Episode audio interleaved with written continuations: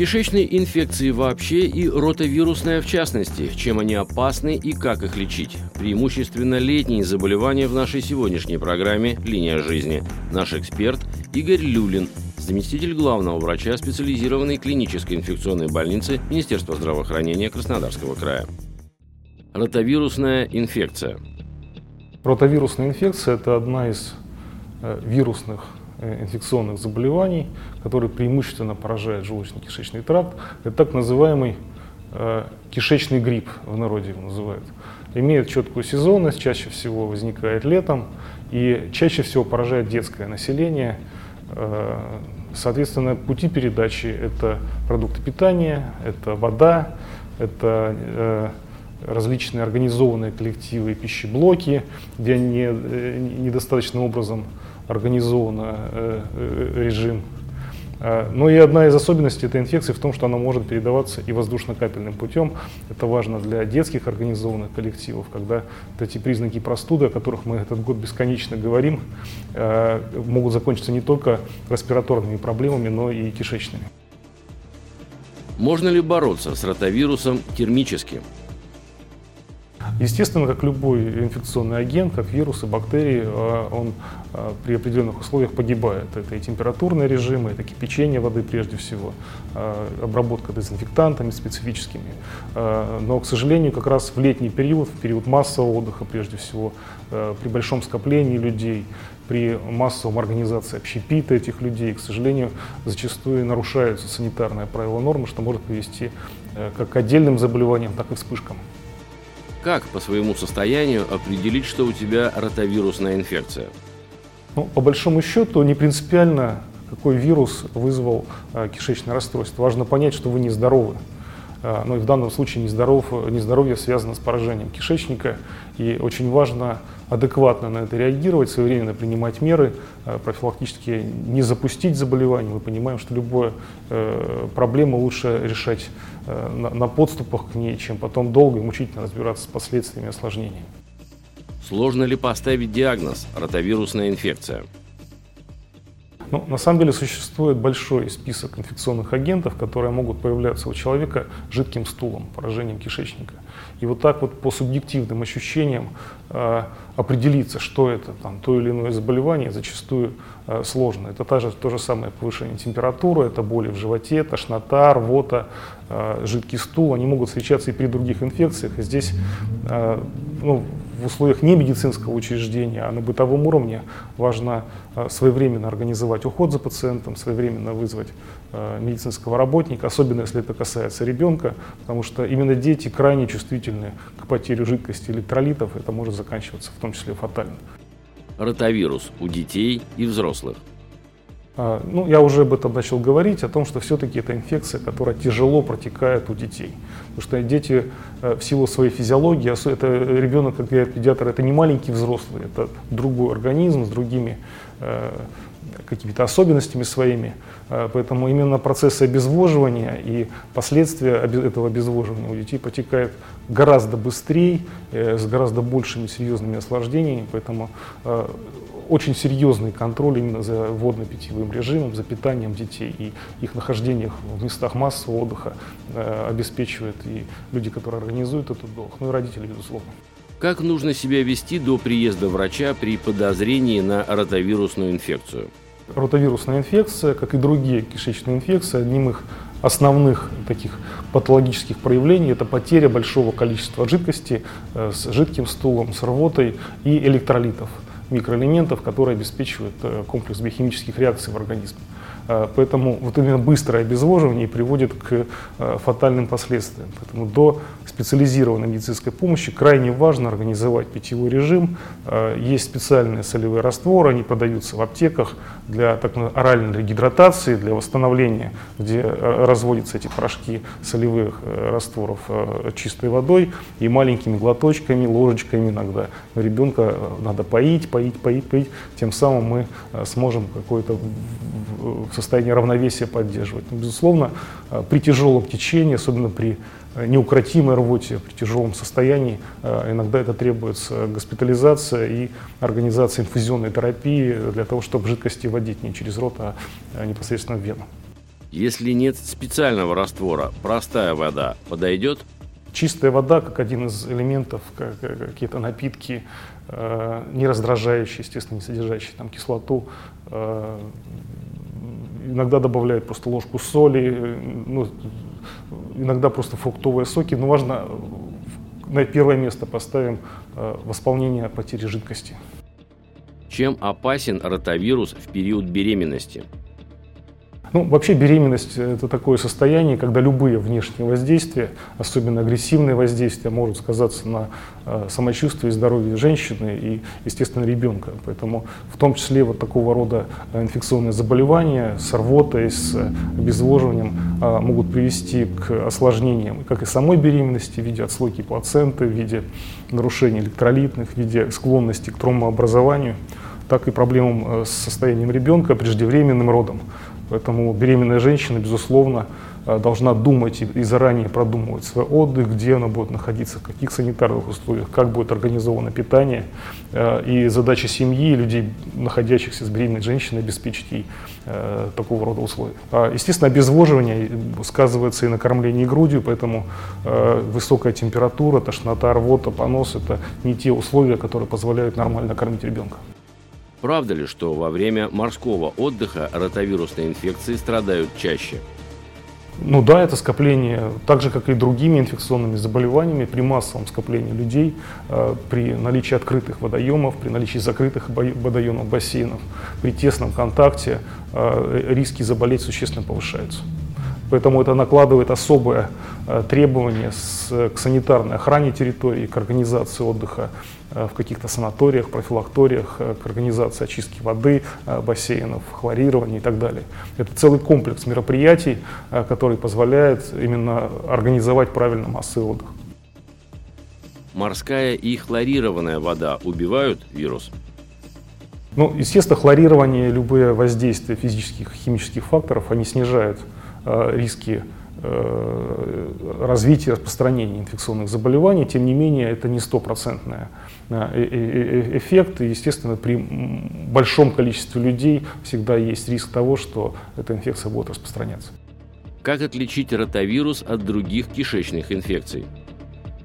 Боюсь, что это возможно сделать только специалисту в специализированной лаборатории, но э, не считая того, что все-таки в летний период вот такие заболевания, которые протекают с повышением температуры, рвоты и э, водянистым э, жидким стулом у детей, это чаще всего ротовирусная инфекция по клиническим своим особенностям.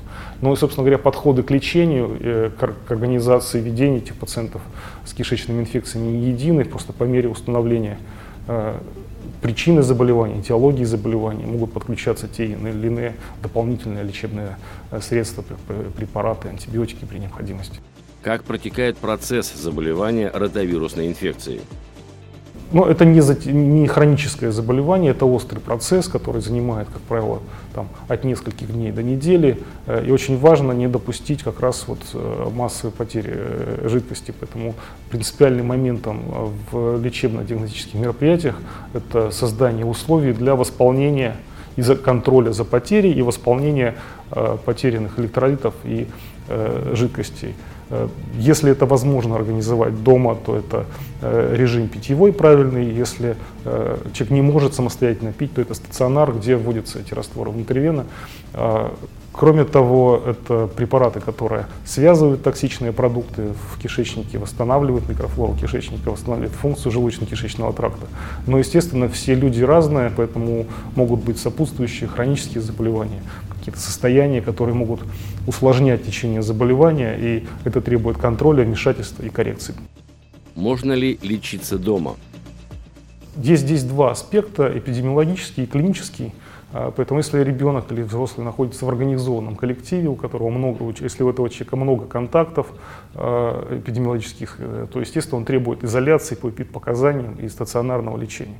Если он работает в сфере общественного питания, э, когда он сам может быть источником этой инфекции для других, это особая группа э, населения, где постоянно контролируется такого рода заболевания. Если ребенок посещает детское учреждение, то или находится на отдыхе в летнем лагере каком-то, то, безусловно, э, лечение организуется не по месту пребывания, а в стационаре. Но и клинические э, заболевания протекают от стертого бессимптомного такого носительства э, вирусовыделения до манифестных клинических форм, которые иногда заставляют э, госпитализировать человека в реанимационное отделение, отделение интенсивной терапии. Поэтому в зависимости от тяжести заболевания тоже является критерием для того, чтобы врач принял решение, где и как можно организовать наблюдение. При легких формах да, это можно сделать дома, особенно если это обеспечивается эпидемиологической безопасностью окружающих окружающих. При признаках заболевания нужно ли вызывать скорую или можно обратиться к участковому врачу? Э, если, э, ну, во-первых, всегда мы отталкиваемся от состояния э, человека. Если он себя чувствует относительно комфортно, то какие-то вещи большинство людей так или иначе с проблемами с пищеварением в жизни сталкивались. И мы понимаем, какие шаги примерно нужно делать. Если это мешает вашей работоспособности, если вы понимаете, что состояние ухудшается, безусловно, надо обращаться за медицинской помощью. И первичная медико-санитарная помощь, в том числе при острых состояниях, это задача поликлиническая. Э, если это случилось в неурочное время, либо это тяжелое состояние, вы понимаете, что оно прогрессивно ухудшается, то у нас есть э, экстренная служба, которая э, приезжает и, соответственно, организует лечение пациента, маршрутизирует его в ту или иную медицинскую организацию в зависимости от характера течения болезни. Поэтому все индивидуально, но естественно, что любая проблема со здоровьем, в том числе такого рода, требует наблюдения специалиста. Профилактика ротовирусной инфекции. Профилактика складывается из общественной. Мы на примере ковида увидели э, и э, никаким э, сейчас популяризировать какие-то моменты эпидемиологические уже, может быть, лишний раз мы все привыкли к маскам, мы привыкли мыть руки. Собственно говоря, гигиенические обычные правила, которые предотвращают кишечные инфекции, это пить чистую воду, мыть руки перед едой после посещения общественных мест, следить за тем, где, как и что вы, какую пищу принимаете, э, и общественные меры, связанные с организацией массовых мероприятий, с организацией массового отдыха, пребывания детей, взрослых, э, для того, чтобы избежать вспышечной заболеваемости. Это основные моменты, прежде всего гигиенические. Есть ли прививка от ротовирусной инфекции? Да, на самом деле существует вакцинация. Это такой важнейший прорыв э, с точки зрения контроля. На самом деле ведь в мире, особенно в африканских странах, в развивающихся странах, где есть проблемы с водой, с, в жарком климате, э, ежегодно это уносит сотни тысяч жизней. Э, и именно в, детских, в дет, маленьких детей. Поэтому наличие вакцины позволяет нам контролировать это заболевание. Э, и в ряде стран включены в национальные календари. Э, в России это носит рекомендательный характер. Э, мы проживаем в южном регионе, навсегда много гостей, через нас много, большой транзит людей. Поэтому на сегодняшний день есть возможность, особенно на коммерческой основе, сделать прививку. Это касается детей первого года жизни. Это плановая вакцинация детей первого года жизни. Э, обычно есть несколько препаратов, в две или три дозы препарат вводится. Э, маленьким детям грамотный педиатр обязательно порекомендует такого рода профилактические меры. В первой части программы вы узнали, что такое ротовирусная инфекция и чем она опасна. Далее мы расскажем о других инфекциях желудочно-кишечного тракта и пищевых отравлениях. Помимо ротовирусной инфекции, какие еще бывают расстройства желудочно-кишечного тракта? А, на самом деле спектр и список их огромный. Это десятки бактериальных агентов из того, что мы на слуху. Там сальмонеллез, дизентерия, это протозойные инфекции, а, а, амебиазы специфические. Э, это целый спектр, список вирусных э, агентов, которые могут вызывать э, расстройства кишечника. Это пищевые токсические поражения в том числе. Поэтому этот список большой и не всегда нам удается точно выявить причину, но подходы стандартизированные к лечению, воздействие на основные механизмы э, действия вот этих вот э, инфекционных агентов позволяют нам в большинстве случаев состояние стабилизировать и человеку поправиться. Почему при кишечной инфекции нужно как можно быстрее обратиться к врачу?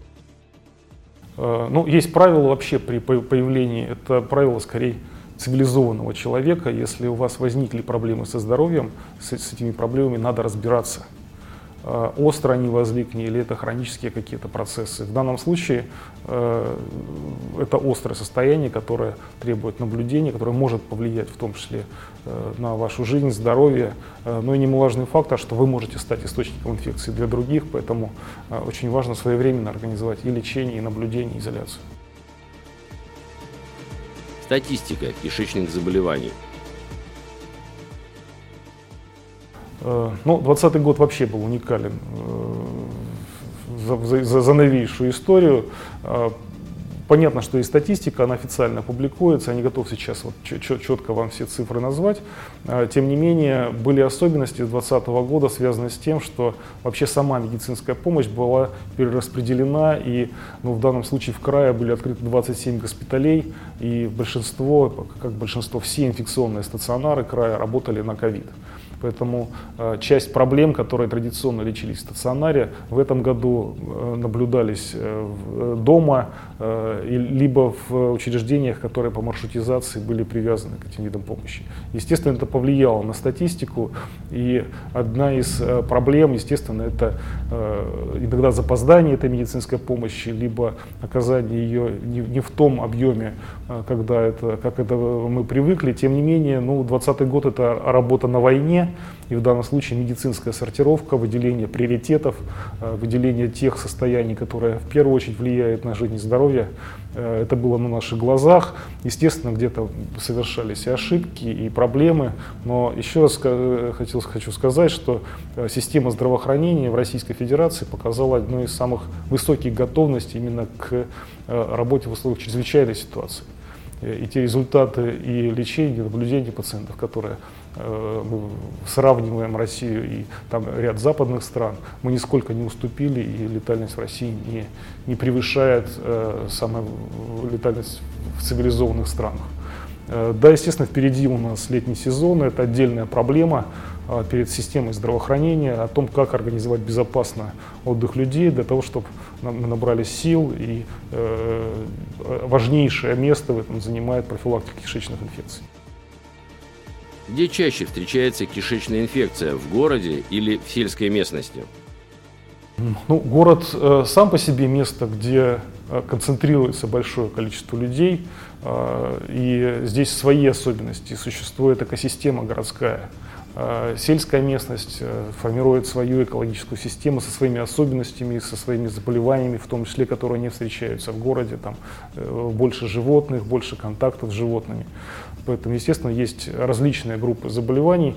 Я бы не стал здесь сравнивать, просто это различная история жизни человека, его контактов и, соответственно, разная история рисков. Если человек живет в лесу, у него риск заболеть одними заболеваниями. Если он живет в каком-то спальном районе, либо в общежитии, где много людей, и, или его работа связана с какими-то там специфическими контактами, то у него другие совершенно риски. Это разные эпидемиологические условия, поэтому и разные группы заболеваний развиваются.